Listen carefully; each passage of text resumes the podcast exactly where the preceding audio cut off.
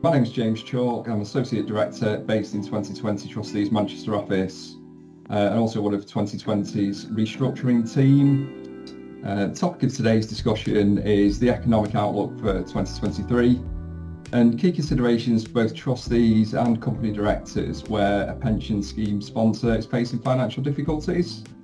I'm delighted to be joined today by Paul Birrell and Andy Stone of Interpath Advisory. Uh, Paul and Andy, I'll hand over to you for brief introductions, then we'll start the discussion.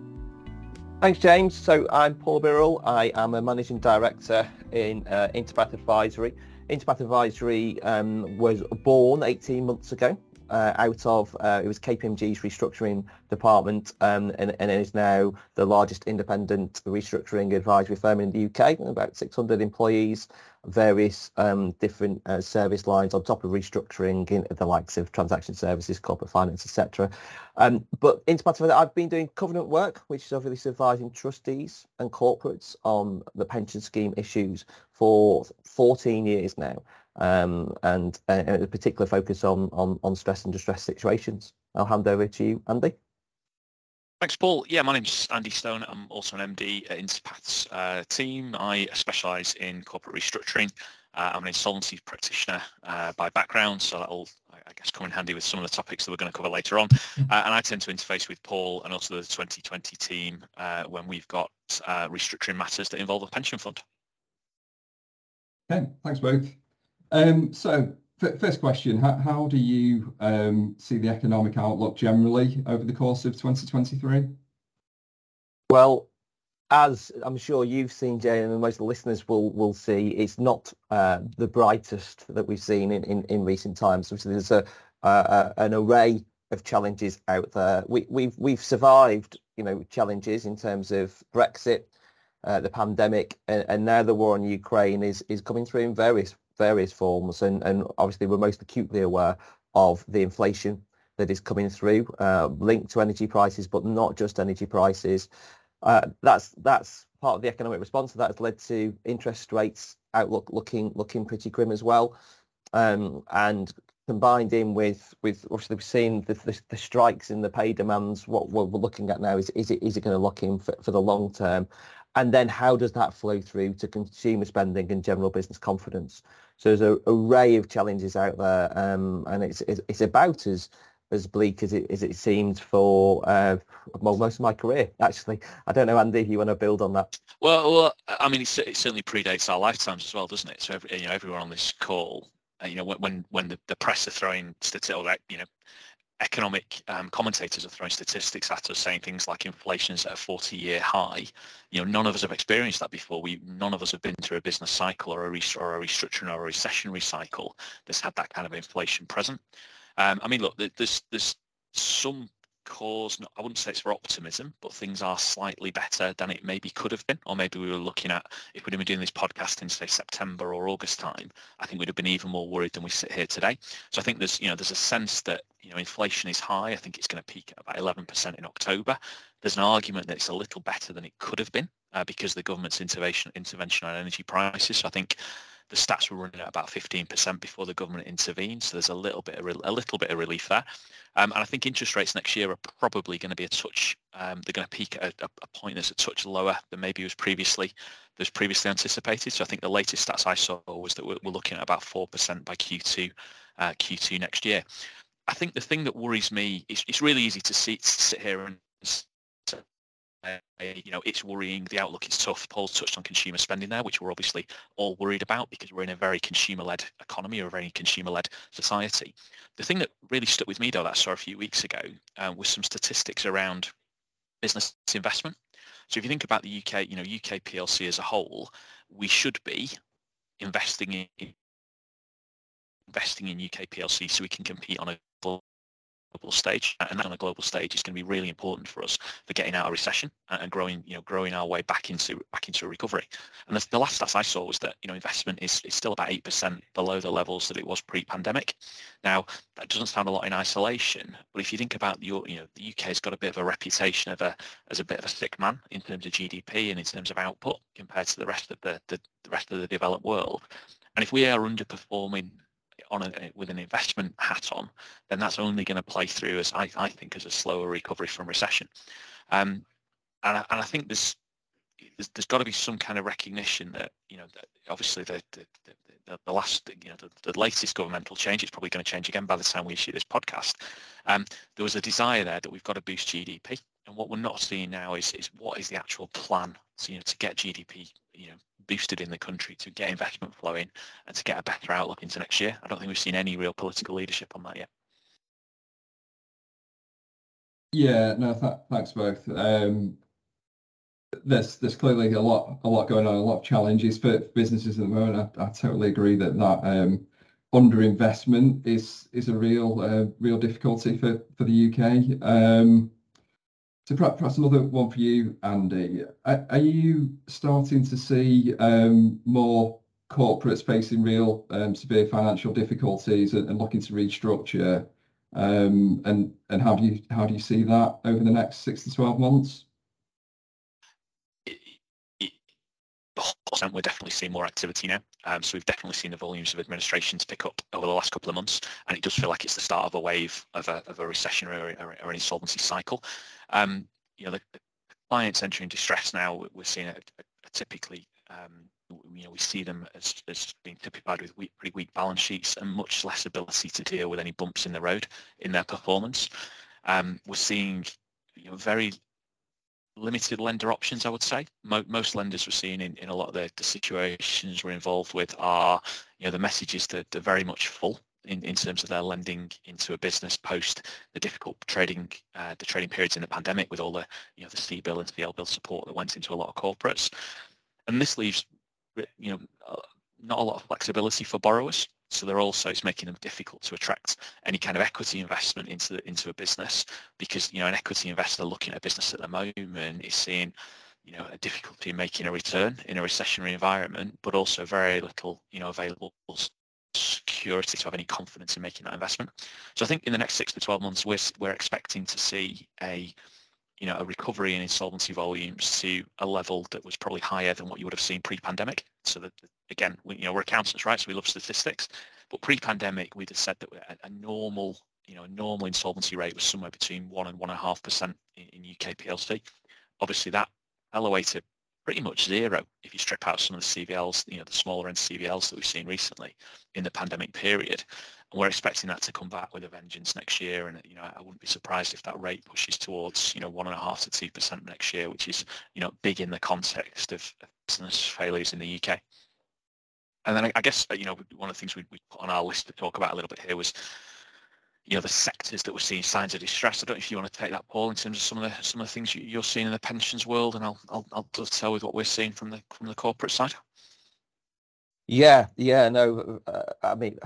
There's stress everywhere at the moment, because you, you look at where the, the, the, the challenges are, uh, and the, the, the challenges are any any sector that's got obviously high energy in, input. And so we we are seeing um, quite a bit in, in, in, in manufacturing um, from that. There's also the employees. A lot of the stress that we've seen with, with our clients is, is being down to, you know, the, the, the employee um shortages going into the pandemic, uh, coming out of the pandemic, I should say, going into this this this crisis has really um, really hit hit hard, um, and a lot of the businesses, just from personally viewing them, um, not only have they struggled to fill the um, vacancies, but when they fill the vacancies, they fill them with people that really don't care and uh, have had really high turnover of staff, and that's led to to to, to large service issues and and and, and dips in profitability.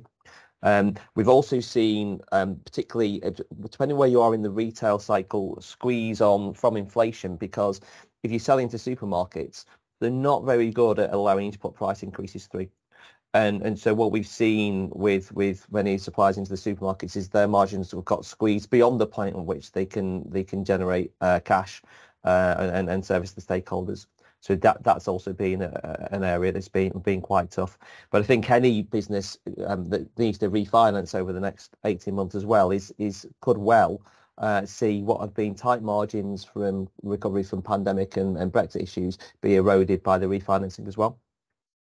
Mm. Yeah. You can almost say it's a tick list, can't you, Paul, in terms of some of the clients that we've dealt with. We, we've seen ones that have, you know, if you're going into this kind of cycle with, you know, a lot of debt on your balance sheet that's up for a refi. You know, you're going to have a shock there in terms of the interest rate that you're going to pay going forward. If you're exposed to, you know, high energy use um, and uh, raw materials that may become from a maybe a, a, a, a source that's either derived in, in, in from, from oil or petrochemicals, or maybe is, is linked in some way to the Ukraine. We've seen huge, in, you know, inflationary spikes within that. We're obviously seeing wage pressure starting to come through the economy at the moment. Um, and you, you can get into a situation where margins being eroded very, very quickly. And as Paul said, some of the clients we're, we're seeing, it's it's often a really unfortunate combination. It's those type of clients that are dependent on passing those price rises through to the consumer. And that often involves a, a middleman who, you know, might not be as uh, as reactionary to those price increases as, as you might hope for. So, yeah, we're certainly seeing um, you know, sectors that are exposed to the consumer, sectors that are in, in, exposed to those high uh, or changing input costs being really, really, uh, really impacted. Um, so that leaves us, you know, people in retail, people in food and drink, people in low margin manufacturing, definitely the sectors we're seeing are most distressing at the moment. Yeah, thank you. Yeah, so it sounds like there's some... Um... some real red flags for trustees to, to be on the lookout for, um, and, and as you said, Andy, things can, I guess, deteriorate quite quite quickly in, in the current environment. Um, I mean, Paul, Paul as a covenant advisor, um, you know, keen, keen to get your views on what trustees can and should be doing to monitor the uh, financial position of their sponsors. Yes, thanks, James. Uh, of course, the main thing they need to do is appoint a, a good advisor. But I would say that. Uh, but you know, it, it is horses for courses. It, it should it should be proportionate and, and based upon, you know, the, the both the scheme funding position and, and the strength of the company. You need to do the right level of monitoring. But it, it, it is volatile. There's been businesses that one thought were would be strong for the duration have um have, have come on the sick list in, in, in the past twelve to eighteen months. And so it is appropriate to monitor. I mean, firstly, the regularity. How how often as trustees do you monitor? And that's that's one of the areas you need to be proportionate on. Uh, it's we we see quarterly, six monthly and annually being the, the, the, the most common. Very rarely now is, uh, is well, it's not very rarely, but most schemes do more than the triennial review now. Uh, what you choose then between um, quarterly, uh, six monthly and annually is largely down to where you are on that on that distress curve. Um, the, the the more the more stress and distress and concern that there is, the more regularly one should be monitoring. And in, indeed, we do end up monitoring monthly on some of our cases when it's it's it's it's getting towards uh, stress, and then and actively when we're in, into the distress, it's it's often it's often a well, it's almost a full full time job, but you know we're, we're involved at least at least weekly. Uh, what what you then monitor does also evolve with with with you know the, the level of distress. I mean, obviously you tailor it to what the business you know does and r- reports. I mean, the standard things that we look at, of course, is just trading, looking at the you know the sales margin, EBITDA drivers, into the free cash, and then looking at the you know the, the really the debt on the on the balance sheet, and also with a list of um, transactional type areas that we ask and engage with the management to ensure none of them have happened. Um, we're normally doing that from a from a Type A perspective, um, a Type A event being uh, an event that's materially detrimental to the pension scheme. So we will ask on a recurrent basis about dividends and refinancing the new security. Actually, when you're on the stress curve, though, some of those things are really important and signs of stress and distress. Um, in, in terms of, you know, particularly obviously new security is is one that is is is often a, a, a siren, particularly for pension schemes, because the new security is often at, at the cost of the scheme, which sits there as the largest unsecured creditor. So when things do get along the stress curve, the, the focus of monitoring does turn more to um, directly on the liquidity, covenant compliance, and also then looking at the, the, the working capital as well. I mean, you know, if you, if you keep an eye on that, obviously, um, the, if the creditor days, um, you know, stretch out, uh, you know, that's that's obviously obviously an issue.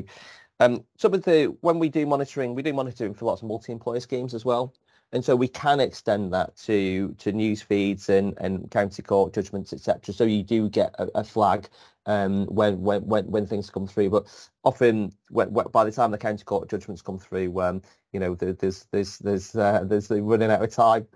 Uh, so they're the sort of things that, that we monitor. Um, as I say, it, it, it, it does it is horses for courses, and, and you definitely want to, want to use the monitoring to step up that monitoring um, w- when things are getting more distressed. Yeah, thanks, Paul. Um, so we're going to move on now to talk around um, that scenario when a, a company has, has moved down that distress, stress, distress curve um, and it's facing some real risk of insolvency. Um, Andy, I, I assume you spend a lot of your time advising businesses in that kind of scenario. Um, keen, keen to hear around what what what you're saying to uh, company directors around their duties to, to creditors, the scheme and other creditors, um, and how those directors' duties um, change compared to a regular um, business as usual situation when there's that risk of um, insolvency. I, I think the first thing I'd say, and, and conscious this is going out in a podcast, so I'm not sat in a room with a board of directors, is is number one, make sure you speak to a lawyer, because you should, as, as a director, you should be, you know, very visibly taking legal advice. If you're in this kind of situation, you're worried.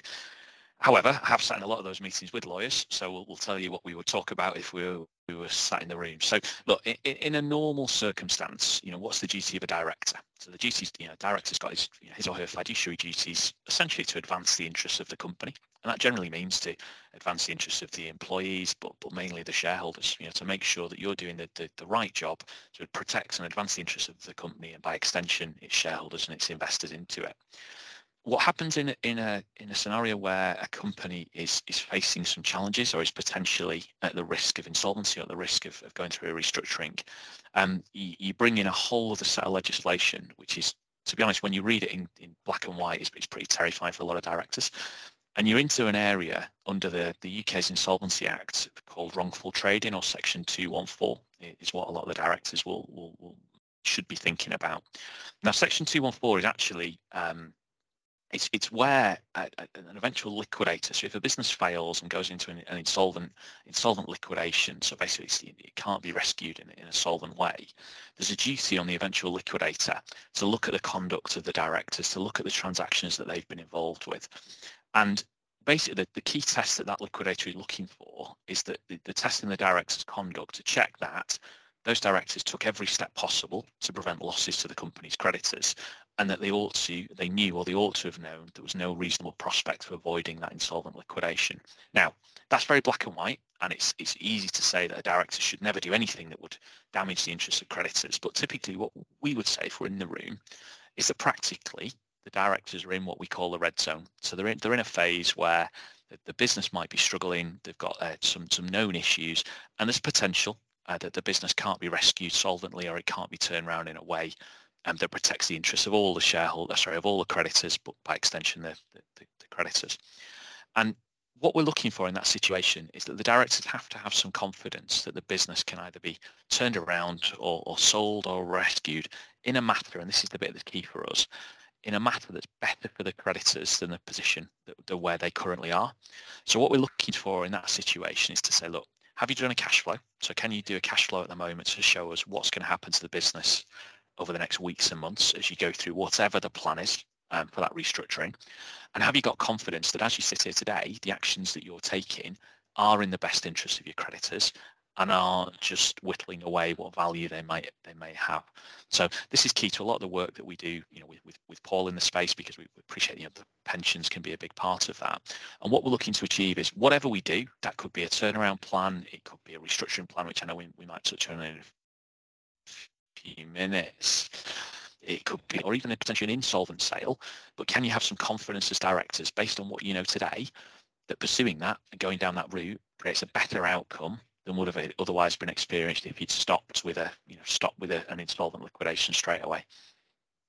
Is that fair, Paul, in terms of our interactions with with with pensions in in the context of of directors, would you say? Yeah, yeah, no, and I'll definitely expand on that. Um, if uh, You know, specifically, obviously, the, the pension scheme is often the largest unsecured creditor in these situations. This pension scheme claims it's Section seventy-five debt, and it, uh, is off, you know, that's normally unsecured. Now, it's not sometimes the most like in in, in, in control creditor, because there's there's often banks sat in front in front of the pension scheme with with with, with security.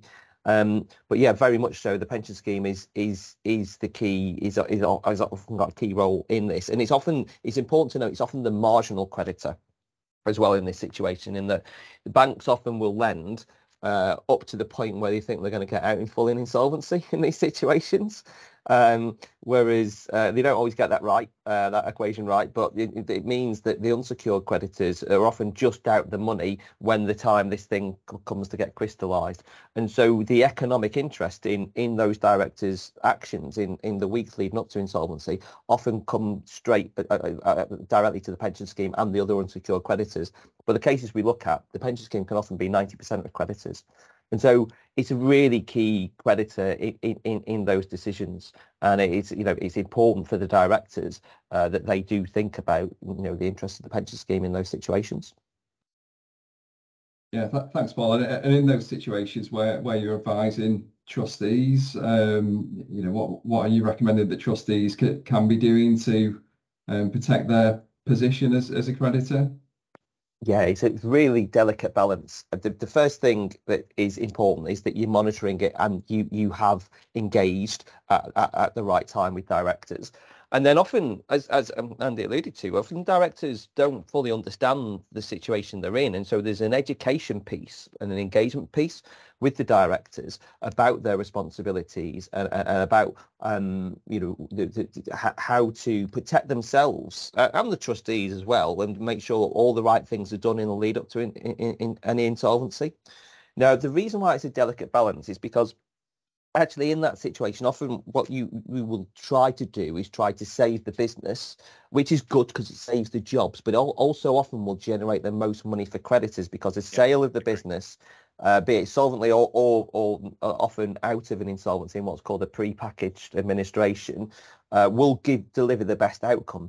But one needs time to do that, and one needs time to do it effectively. And the difficulty is, you know, directors in denial, Uh, um, leaving themselves not enough cash flow to explore that, and also the uncertainty uh, over the period of time, because it costs money to execute that, um, and and it can be with risk to the company during that period as well, because the, you know it can get out to the market that there's stress and distress. It can it, it's a bit bit of a gamble. It should um, deliver extra value for creditors, but it, it might not. And the really important thing is engagement and open engagement with both the trustees and and and and, and with the P- Pension Protection Fund in particular as well. And the regulator often does also get involved in, in, in these situations. And I say it's a delicate balance because, of course, the trustees would like to get as much cash as possible, as much security as possible um, to protect members' benefits. But actually what that might do is shorten the time frame there is to sell the business. Um, and, and, and typically, you know, we can sell biz, try and sell businesses in, in a week, but typically you would like, you know, at least four weeks up to twelve weeks to do a, run an accelerated sale process uh, to get best interest and run a process for, for to maximise value. So if this trustees come in and, and say, right, well, we want extra contributions, we want security, et cetera, it might actually just close that liquidity out and, and, and accelerate the situation. It means there's, there's a really short sale process that, that destroys value. And so it's a very delicate situation, and, and, and, and it needs it needs good good advice and good engagement with the directors um, to make sure. But as I say, often the pension scheme will have the most active economic interest in how things play out. And so we often, trustee side, do get very active roles in making sure it's done in the right way. Thanks, Paul. Um, fa- final one then, um, perhaps. I think it's a question for both of you. So, uh, Andy, the, um, the the Corporate Insolvency and Governance Act came into mm. force a couple of years ago now and introduced some new, um, arguably, I guess, more flexible restructuring procedures. Uh, I wonder if you could just mm-hmm. kind of briefly run through those, and then Paul, from a pension scheme perspective, um, keen to, to hear your views on on whether they've been used to compromise pension scheme liabilities and is how they may be um, looked at to compromise pension schemes in the future. Sure. Sure. So, so I'd, I'd, I'd probably say there's, there's there's three main themes in that new legisl- legislation to be aware of. Um, one is around restructuring plans, which I'll come back to because I think that's the one that's the most relevant for this conversation. There's some enhanced uh, moratorium provisions, which, to be honest, we've not really seen been used that much because they are, in some respect, in some respects, predicated on being able to exit the moratorium as a going concern, which we think is a really really high bar for any I P to sign up to, because you're there for a reason, and generally when you enter a moratorium it's because there's a, a period of uncertainty and you don't know how you're going to come out the other end. So we've not seen a lot of use of that moratorium yet. And then the final bit that was brought in was something we uh, locally call kind of ipso facto provisions, where effectively that is a way of um, a business that's in insolvency or a business that's in distress Uh, being able to force its suppliers effectively to continue to supply services or goods, and it's designed to stop people holding insolvent entities to blackmail and um, thereby improving their own returns as opposed to the wider the wider creditor base. Uh, particularly relevant to, to pension schemes, though, the bit I think we should focus on here is is the new restructuring plan um, system that's been been been been set up now. This comes with a little bit of a health warning because it's not been tested extensively uh, through the through the U K legal system yet, and it's going to be some legislation that's going to be very much dependent on um, the development of case law. Uh, so every time one of these goes through the court system, um, you'll see all the legal and, and, and accounting community kind of watching it with with interest to see, okay, well, it's, it's gone in in this form. Uh, what you know, how's this going to exit the court system, and how's this going to work in, in real life? Now, effectively, a restructuring plan is where a company Um, formally arranges with its creditors or some of the other stakeholders a plan um, that allows it to reschedule its debt or inject new capital so it can come out the other end as a going concern. And, and what the what the provisions in the in the new legislation are around is it allows you to uh, what's um, and I'll get this wrong when I say it, a cross-class cram down procedure, where effectively you can use the court to say to to say to creditors, look, you're not being treated any worse here than you would in the next available restructuring option, which is often a liquidation or, or a, a shutdown, liquidation and sale. So therefore, we're going to adjust your claim or adjust your position in the business down by a certain percent because you're no worse off than you would be in, in the other alternative. Now, we've not, like I said, we've not seen a huge amount of evidence about this. Um, we've seen it happen recently to H M R C. So there's a, a case that's just gone through where that was done to H M R C. Despite them having a preferential position, they didn't really engage with it, to be honest, in terms of in, in the core systems. They probably didn't play it um, in a way that they would play it again, I, I think, if it was taken to court. But what we're, what we're expecting to happen, but we've not seen it yet, is that someone could use one of these plans um, to go and have a look at, okay, well, where, where what are we going to do to the, the pension scheme uh, within this? And that's where it gets quite messy, because the, the aims of the restructuring plan legislation are quite different to the aims of, of the, the P P F um, in, in their kind of interactions with a with a with a rescue or a restructuring plan. Um, Paul, I think when we talked about this previously, there's there's some there's some quite clear guidelines from the P P F, isn't there, in terms of how they're gonna how they're gonna look at any restructuring plan. Well, yeah, I mean, they, they've already got their uh, guidance for uh, the restructuring practitioners and how they approach um, what we call as P P F compromises. Uh, regulated apportionment arrangements is normally the form in which it goes through. Sometimes it goes through uh, via company voluntary arrangements as well. And they, they've, they've been very clear that they will, you know, want to stick to those principles.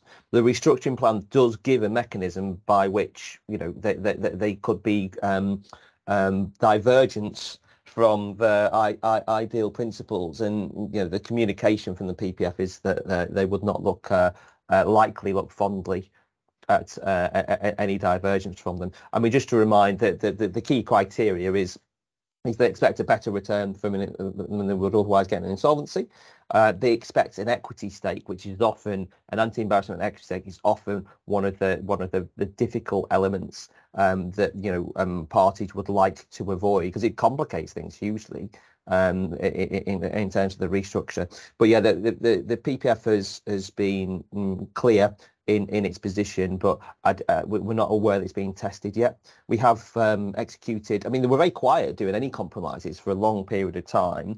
We have executed a couple of compromises in, in, in, in the past couple of years, so they are open for business, and one might imagine the opportunities and conditions for more compromises to occur um, are going to increase over the coming period. The extent to which we, one can do that through a uh, restructuring plan, though, is uncertain, and um, it'd be an interesting challenge for the first advisor to try and um, cram the pension scheme down without giving it its equity stake, for example. Yeah, and, and indeed for the first um, set of trustees who uh, might be having their pension scheme tram- crammed down. So, um, yeah, I think watch watch this space. Uh, it'd be interesting to see if anybody does look to um, test that over the next twelve months or so. Um, right, in, in the interest of time, I think we'll need to wrap up there. Um, fantastic discussion. Thank you very much, uh, both Andy and Paul, for joining me. Um, just quick one to the listeners. Thank you for, for joining. Please do like, share and subscribe to the Expert View podcast. The next episode will be available shortly. Thank you.